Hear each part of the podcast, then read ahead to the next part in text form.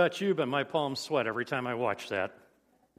Nik Wallenda, seventh generation from the Flying Wallendas, a troupe that began in the 1700s in Europe with acrobatic tricks and acts that they would take all over Europe. Nik goes in 2012, 1,800 feet from the United States to Canada, walking on a two inch cable across Niagara Falls. Amazing. Now, Nik Wallenda said that for him, doing it was a tribute to his ancestors and to his great grandfather who died tightrope walking in Costa Rica many years earlier. Even though they planned for these tightrope walks and other acrobatics that they do, there's always a bit of a risk, and death would sometimes happen within the family. And so, as a tribute to his great grandfather, and in 2011, before he did this, he actually was able to replicate his great grandfather's tightrope walk and do it successfully. But Nik Wallenda also said that he would hope and pray that what he does and what he did in this particular walk would inspire people to reach for the sky. And in a sense, to take a little step of faith, to take a bit of a risk, and to stretch. And that's going to be our topic this morning. Are we willing to stretch for our Lord, to stretch in our faith, to stretch in our ministry, to stretch personally? But before we do that, let's, let's do a little flyover of the past six weeks. If you remember, Pastor Kurt started the series reminding us that healthy things grow and growing things change. Growing things change. And, and that was one of my favorite of the series because Kurt shared a, a bunch of pictures of him growing up. And he showed his youth and in childhood and keep going. And, and the one I liked the best was when he was in college. Um, Kurt had a full head of hair uh, that was down to about here. Now, if you're new with us and you don't know Pastor Kurt, he's a little hair challenged today. Yep, he makes Greg look like he has a full head of hair. That's how much hair Kurt has. Oh, where's Greg? Sorry, I'm picking on him. and then the next week, Kurt shared with us if you want to go fast, go alone, but if you want to go far, go together. And that what a rich, wonderful mind, reminder that in our journeys, it is so much better to go together, be successful, and go far. If we want to sprint, we're just going to do it on our own. But this isn't a sprint when we look at our, our journey. Then Pastor or Kara shared, Kara is our um, director of student ministries, and uh, she shared about the need that when we're on a journey, we need direction. And she spoke about a true north of being God's word and God's spirit. And, and she left us with a reminder, and as a little compass we could hang on our backpacks or bags or on our keychains. But what Kara also reminded us of that particular Sunday is something that I think we can hear over and over and over again. And it's that God is always with us. Always with us. Do you remember she shared the story of Esther? Queen Esther. Her people, the Jews, were about to be destroyed, killed, and annihilated. And Esther went before the king and saved God's people. Now, most of you probably know that the book of Esther is totally godless. There is no reference to God, his name's not used. It is the godless book of the Bible. Useless information you take home, except that story of Esther, the entire book, is filled with God's providence and God's care and God's love. And so, when there are times in our lives that we're going, ah, where are you? Look back at the godless book of Esther and know that God is just involved in your lives as he is and was in Esther's life. And let's see if I can remember all six of them. The next one was keep moving forward. Keep moving forward. You know, if we're in a, a trajectory of kind of making some changes, sometimes we want to step back, and, and Kurt shared that was the doom loop. That we'd step forward and we go back where we were. We like the stability and comfort, kind of like a pair of new shoes. You put a brand new pair of shoes on, even if they fit perfectly, Sometimes they're uncomfortable, and sometimes it's better just put the old ones back on. They may have holes in the soles, they may look ugly, but it's more comfortable than putting the new ones in and breaking them in. And what Kurt was encouraging us to do, even if it was a little uncomfortable, keep moving forward. Keep moving forward. And then Kurt shared about um, stay behind the plow. Stay behind the plow. And it's a wonderful biblical illustration of the parable of the soils.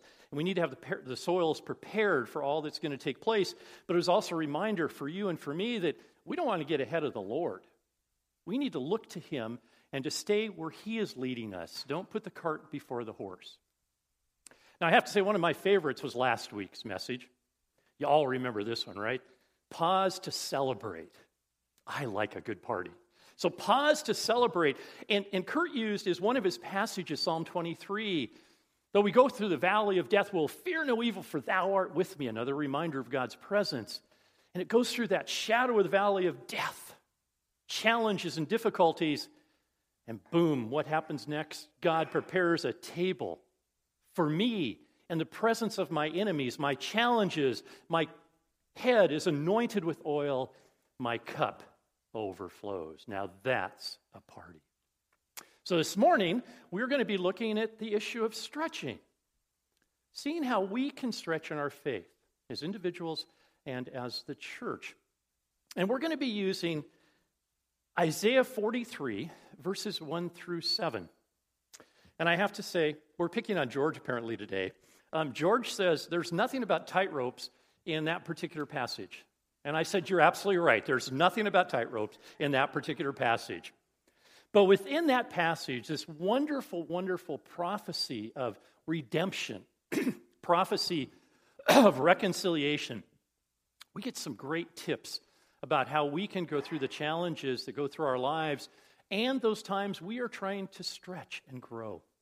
So, again, our passage is Isaiah 43, verses 1 through 7. It's on page 1126 in our Pew Bibles, and it's already on the screen. and if Mary Kay were with us in this service, she'd pull out her iPhone and start looking at it there. I always have to make sure she's not playing words with friends. So if any of you pull out your iPhones, I may just kind of look down because uh, that could happen sometimes. I encourage you follow along silently as I read aloud. Listen to the words of Isaiah and hear God's word for you and for me this day about stretching. But now, this is what the Lord says He who created you, Jacob, he who formed you, Israel.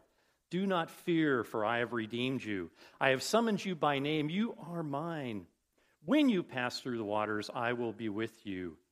When you pass through the rivers, they will not sweep over you. When you walk through the fire, you will not be burned. The flames will not set you ablaze. For I am the Lord your God, the Holy One of Israel, your Savior. I gave Egypt for your ransom, Cush and Seba in your stead. Since you are precious and honored in my sight, and because I love you, I will exchange people, I will give people in exchange for you, nations in exchange for your life. Do not be afraid, I am with you. I will bring your children from the east and gather you from the west. I will say to the north, Give them up, and to the south, Do not hold them back. Bring my sons from afar and my daughters from the ends of the earth. Everyone who is called by na- my name who I created for my glory, whom I formed and made. Please join with me in prayer. Our Lord God, we thank you. We thank you for your word made flesh and your Son, our Savior, Jesus Christ. And Lord, we thank you for your written word. We thank you for these words of the prophet Isaiah. We pray your Holy Spirit will indwell us that we might hear your message for us this day. And Lord, you will apply it in our lives each and every day. In Jesus' name we pray. Amen. I love the opening of this passage. And this is where the tightrope connection comes, George, just to make sure you know. when you pass through the waters, I will be with you. When you pass through the waters, I will be with you. When you pass through the rivers, they will not sweep over you. The visual of Nik Wallenda walking is such a rich, wonderful visual of how it may be for us when we take that step of faith that little risk when we begin to stretch. It seems like waters are going to rage all around us and they're going to pass over us. For Nik Wallenda, he passed over the waters, but that mist, that mist hung around, and that cable two inches wide was dripping wet. He was right in the midst of it, but he knew. He knew God was with him in the midst of his walk. Wallenda is a believer, a very strong believer. We'll talk about that in a minute. There's two things about that part of this passage that should help us as we look to stretching. It says, when you go through the waters, when you go through the river. It doesn't say if. So even if we're choosing to stay in our old, crumpled up old shoes, God's going to get us in situations where we're going to have to put those new shoes on because it's going to happen. Whether it's a positive kind of change or stretch, or whether it's a challenge, it is going to happen because healthy things grow, growing things change. We're going to be forced into it at some point in our lives. It's going to happen. But here we go for that promise we could never hear too much. God promises He will be with us. What a privilege and what an honor to hold on to that particular promise. God will be with us. Now, I want to share with us six Isaiah tightrope tips. How's that for tongue twisters? Isaiah tightrope tips. So here we go. We're going to get them up on the screen. Tip number one remember it's in your blood. Remember it's in your blood. Wallenda walked that tightrope, seventh generation. Seventh generation of the flying Wallendas. It was in his blood. He said at one point he was going to get away from the family trade, shall we say. Though he was raised in it, participated all his young life, he thought maybe he'd become a doctor. That didn't last long. He went right back to the family trade because it was in his blood. And for us, it's in our blood too. Our text today, not once but twice, says that it's God who formed us, it's God who created us, it's God who made us. It's in our blood. When we take that step, rest assured, God is there and it's in our blood to take that risk. Number two, as the waters roar around you, pray. Now, I have to say, I'm taking a little liberty in this text because this is God's answer to prayer. It doesn't reference prayer, but realize this particular prophecy is that prayer of redemption. Israel, the Hebrews, the Jews are in exile, and they have prayed out to God God, please release us from where we are. We want to come home to that promised land. We've got to come home to Jerusalem. They've prayed, and this is God's answer. This is God's answer. He will call back the people, He will give them a ransom, others a ransom, so they could come home and they prayed. And for Nik Wallenda, this particular event, I don't know if any of you saw it live, but ABC had it live on TV. He was mic'd. And he is praying and giving praises to God as he goes that 30 minute, 1,800 foot walk across that tightrope from the U.S. into Canada. Remember, as the waters go around you, pray. Number three, keep an eye on your footing. Nik Wallenda said that that was one of the most difficult walks he's done because he looked down and all he saw was the waters of the falls and they were moving. He looked up and all he saw was the mist and it was moving. And he got a little disoriented at one point and figured the best thing he do is just look down at the cable and look at every single footstep that he made. And that's our reminder as well. Because our text today says that the Holy One of Israel, we need to look at our Savior, the Holy One of Israel. Stay focused on who Jesus is, and it's going to help us get through those difficult, challenging times. Help us as we take that step of faith, as we stretch. Number four, accept the safety, safety line offered by God. Accept the safety line. Now, ABC paid a lot of money to have Nik Wallenda walk across that tightrope and it was live TV, and the last thing I wanted to have on live TV is to see Nik Wallenda go off. He was required to wear a safety harness, and if you looked at the very end, he was kind of dragging his cart behind him. Now, Nik Wallenda said it was the only time when he did something live like that in front of the public that he actually used a safety net or a harness. He said he felt like a donkey. Now, he used a different word, but that's what he said. But it was required. And you know, we have that safety harness as well. And for most of us, I pray we've already accepted it. And what it says in our text in verse 4 precious and honored in my sight because I love you. I love you. And you know, God loves each and every one of us so much that all we have to do is look at John 3:16 for God so loved the world he gave his one and only son that whoever believes in him shall not perish but shall have life eternal. That's our safety line, folks. That's it. And I pray that all of us know Jesus as our personal Lord and Savior. That's my prayer. Number five. We're not doing the top 10, we're doing the top six. Remember that you are blessed. Remember that you are blessed. And again, do not be afraid, for I am with you comes from our text. Nik Wallenda said at the very end, as he did his pump fist, and he was over the microphone thanking his family for how blessed he was. And we finally got down. He gives his family big hugs because they've been so supportive of him. He knew he was blessed. And when we take that stretch in our faith, remember that we are blessed too. We are children of the living God. We are blessed. And number six, rounding out, and it is a long one. Know that even in the face of the most insurmountable obstacles, you do not walk alone. You do not walk alone. In our text this morning, God is saying that He's going to ransom, ransom the lives of His chosen people with other countries.